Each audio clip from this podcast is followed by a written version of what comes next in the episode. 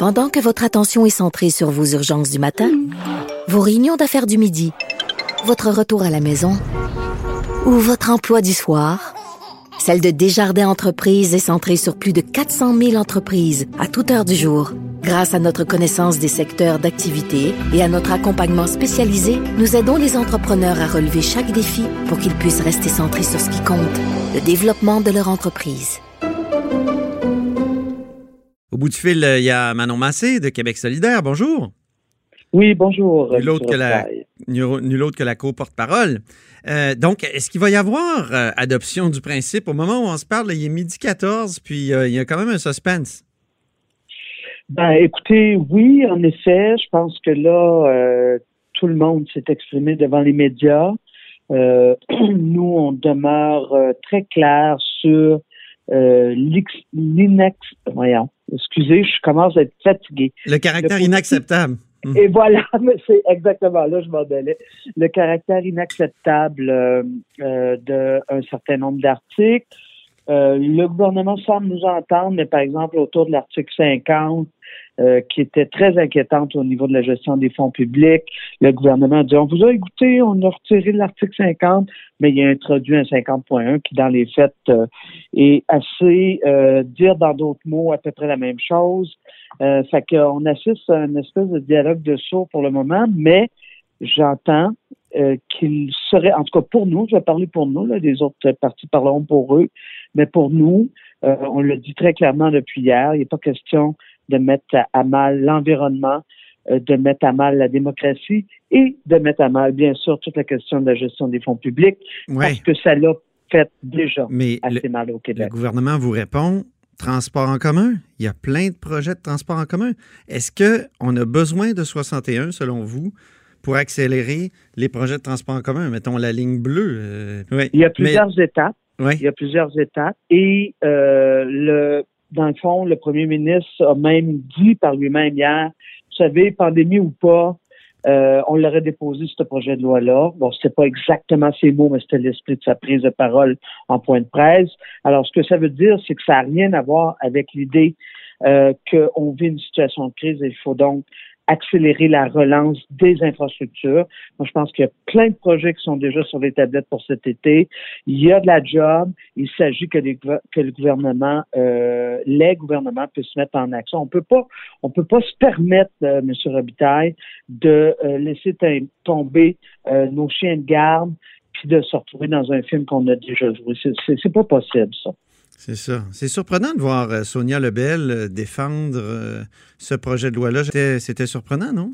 Bien, c'est sûr que pour nous, il n'y a rien de rassurant. Pour le barreau du Québec, il n'y avait rien de rassurant. Pour la protectrice du citoyen, il n'y avait rien de rassurant. Idem pour le comité de suivi de la commission Charbonneau. Bref, je ne sais pas où, quelle est la, la, la, la logique de Mme Lebel là-dedans, mais c'est clair pour nous que les, euh, les outils démocratiques qu'on s'est donnés comme je vous parle des, différentes institutions que je viens de nommer, je mets de côté le barreau là, parce que c'est pas exactement la même chose, mais vous comprenez, ben, quand on s'est donné ces cartes de fou-là, c'était justement pour euh, le détacher euh, le politique de, de, de, de ce qui doit se passer et des décisions euh, qui peuvent avoir un impact négatif pour le bien commun. Alors, moi, j'ai tendance à tendre mon oreille du côté de ces garde-fous-là, puis il était assez unanime. Oui. On sentait ce matin euh, que les oppositions voulaient vraiment faire le bilan de la gestion de crise du gouvernement, puis euh, de manière extrêmement, euh, extrêmement négative. On vous a entendu dire où sommes-nous rendus comme peuple alors qu'on n'a pas assez de masques, puis il faut plier des essuie-tout. Et comment dire, est-ce que les oppositions ne sont pas tues pendant trop longtemps? Ben, écoutez, je pense que, euh, vous savez, euh, je regarde là, au début, on va remettre à César ce qui appartient à César. Au début, euh, le gouvernement a décidé de s'enligner derrière la, la, santé publique. il communiquait, il communiquait bien, c'était clair, tout le monde le comprenait, on pouvait le suivre. Mais maintenant, on a senti que là, oups, ça s'est mis à dégringoler, puis c'était plus difficile à suivre. Il y avait de la confusion.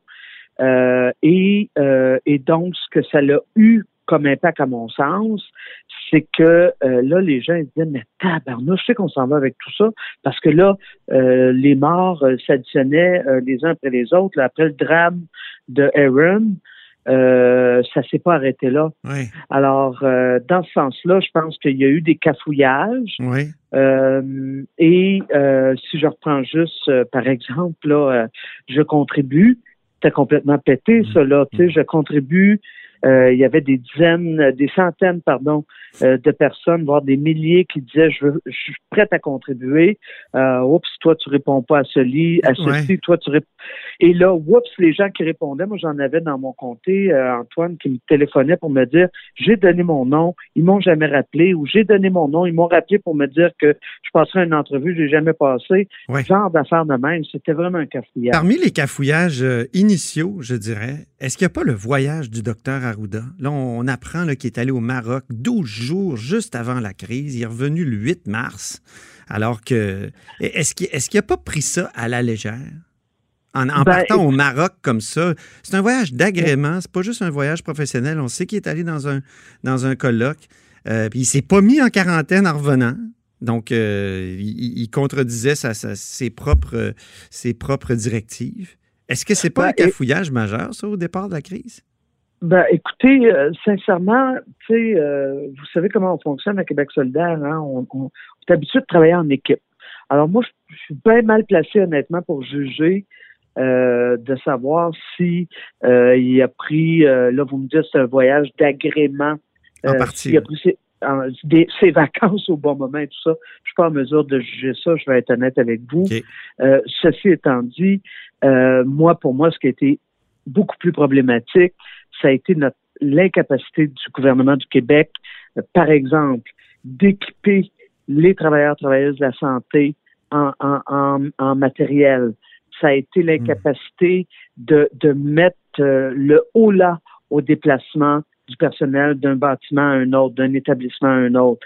Ça a été l'incapacité du gouvernement du Québec, parce qu'il met ça sur le dos des syndicats, de dire peu importe, là, moi, je vais les augmenter les salaires des oui, Mais, oui, mais notre médecin en chef, notre médecin en chef, alors qu'il y a un premier cas déclaré ici au Québec, il, est à l'étranger.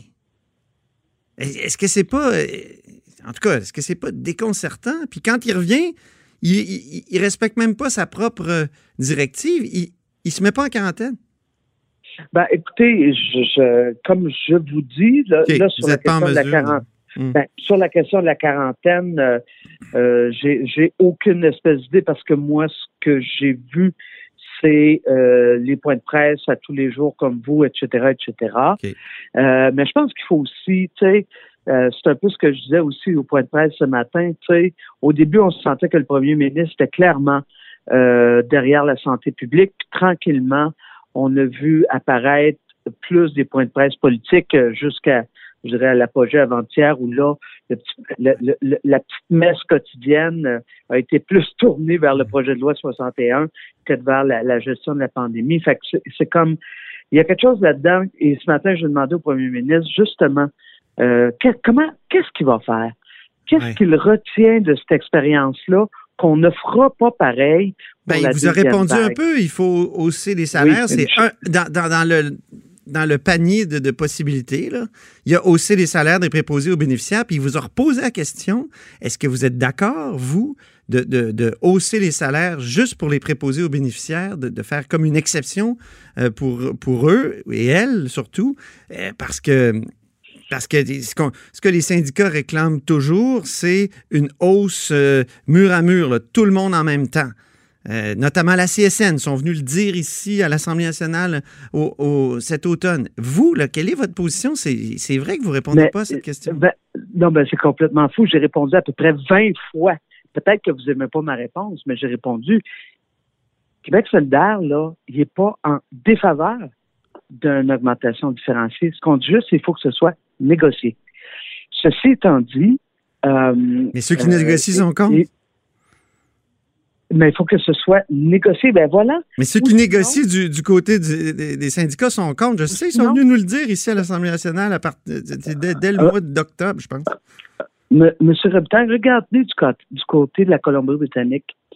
Quand la, euh, la directrice en chef la santé publique, parce que dans son cas, c'est elle qui a décrété ça, l'augmentation du salaire des préposés qui étaient dans le privé, puis elle les a rapatriés sur le giron du public. Euh, pourtant, ils sont syndiqués là-bas aussi, non? Pourtant, ils ont le même type de syndicat, là, dans le centre de, de, demande. Il n'y a, personne qui a dit que ça n'avait pas de maudit bon sens. Mhm. Ceci étant dit, ce que la crise nous a aussi révélé, et ça aussi, vous allez le reconnaître, c'est que dans le fond, là, au niveau de, des, des jobs euh, qui ont été qualifiés de jobs essentiels durant cette, cette, pandémie-là. Euh, puis là, on parle beaucoup des préposés, mais il y a aussi les auxiliaires infirmières, les auxiliaires familiales, les travailleuses sociales. Euh, puis voyez-vous, je mets tout ça au féminin, là, c'est pas pour rien. Alors moi, que on, on veut, que les syndicats veulent rétablir l'injustice historique euh, sur le salaire des femmes, j'ai rien contre ça.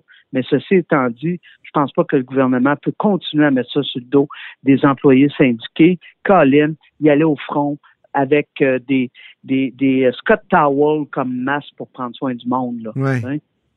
Oui, mais donc, euh, donc si, des salaires différenciés, vous êtes d'accord? Ça, je retiens oui, ça. Ben, ben, oui, ben, absolument. Puis on, ça fait longtemps qu'on le dit.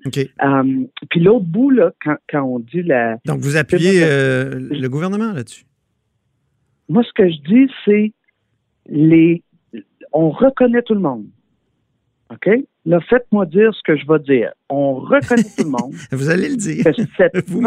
oui, oui, oui, mais si vous le sortez de son contexte, ça peut euh, juste servir le monde qu'on veut, veut que ça serve. Ceci étant dit, la pandémie, tout le monde l'a reconnu, y compris le premier ministre, ça a eu des impacts plus grands sur les femmes. Pourquoi? parce que c'est des femmes qui sont au front. C'est elles qui étaient dans les services de garde d'urgence euh, qu'on a mis euh, sur pied euh, euh, rapidement. C'est elles qui, qui, sont majoritairement représentées pardon, au niveau scolaire, particulièrement primaire. Donc, c'est elles qui ont eu à euh, euh, euh, répondre aux impératifs au front de cette pandémie-là. Et là, bien sûr, on, on, connaît plus les gens, les femmes de la santé, les caissières à l'épicerie, que ce soit à pharmacie ou ou, ou au magasin d'alimentation, c'est aussi des femmes. Alors, pouvons-nous reconnaître là, socialement que à quelque part, cette pandémie-là nous a révélé que les femmes quand ça va mal, là, c'est elles qui sont au fond souvent. Et souvent, et, eh et, malheureusement, elles sont mal payées. Puis j'ai pris ce matin comme exemple le salaire minimum. regardez, là, vous avez. Euh, Justement, le salaire minimum, si, si, on l'augmente, là, les restaurateurs vont, vont, recommencer à travailler la semaine prochaine, vont rouvrir en partie leur commerce.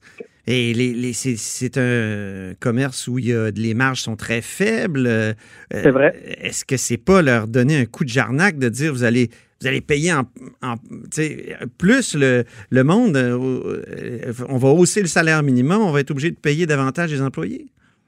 Ben, vous savez quoi? Premièrement, Québec solidaire a toujours dit qu'il euh, accompagnerait cette transition-là du salaire minimum. Hein, parce qu'en allant, euh, en offrant un meilleur salaire aux gens qui sont à la base de la pyramide des salaires, euh, ce que ça fait, c'est euh, oui, il y a des entreprises qui les payent à ce salaire-là. Fait eux autres, on va les soutenir.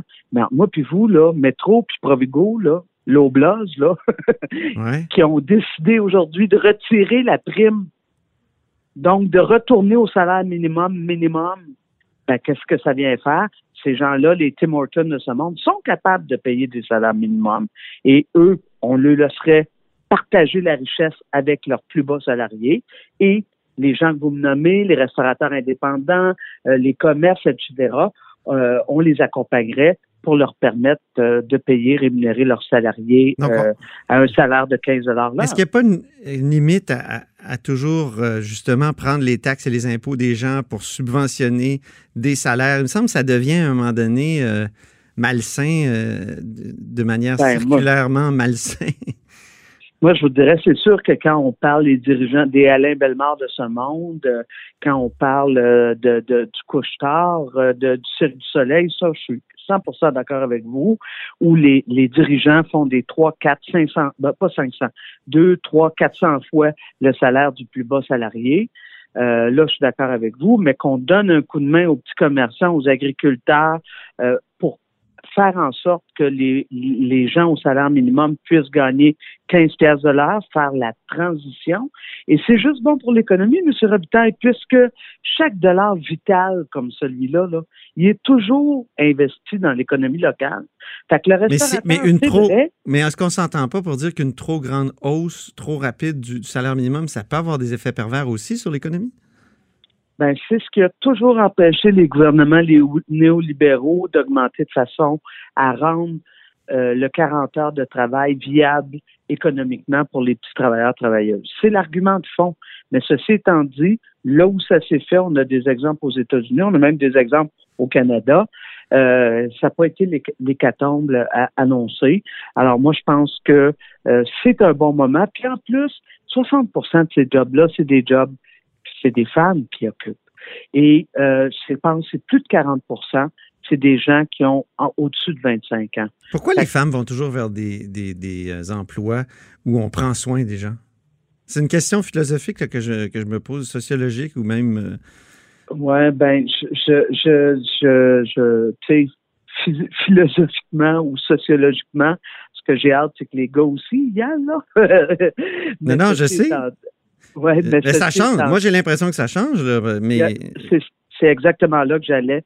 C'est-à-dire que si on regarde au niveau, euh, par exemple, euh, des éducateurs et éducatrices en, en, en, petite enfance, euh, si on regarde au niveau des, des enseignants, enseignantes, au niveau des préposés même, je pense qu'il y a quelque chose qui est en train de changer là-dessus. et c'est pour ça que moi, j'espère et je souhaite profondément qu'on valorise ces emplois-là, puisqu'ils sont euh, l'infrastructure sociale de mhm. notre société. Oui. Euh, merci infiniment, Manon Massé, pour cette conversation. Ça a été un plaisir, Antoine, puis je vous souhaite une bonne route. Peut-être qu'on se recroisera euh, durant cet été. C'est très possible. En tout cas, les crédits vont venir assez vite à la mi-août. Donc, bon repos à vous, puis joyeuse fête nationale. Hey, merci. À toi aussi. Au, revoir.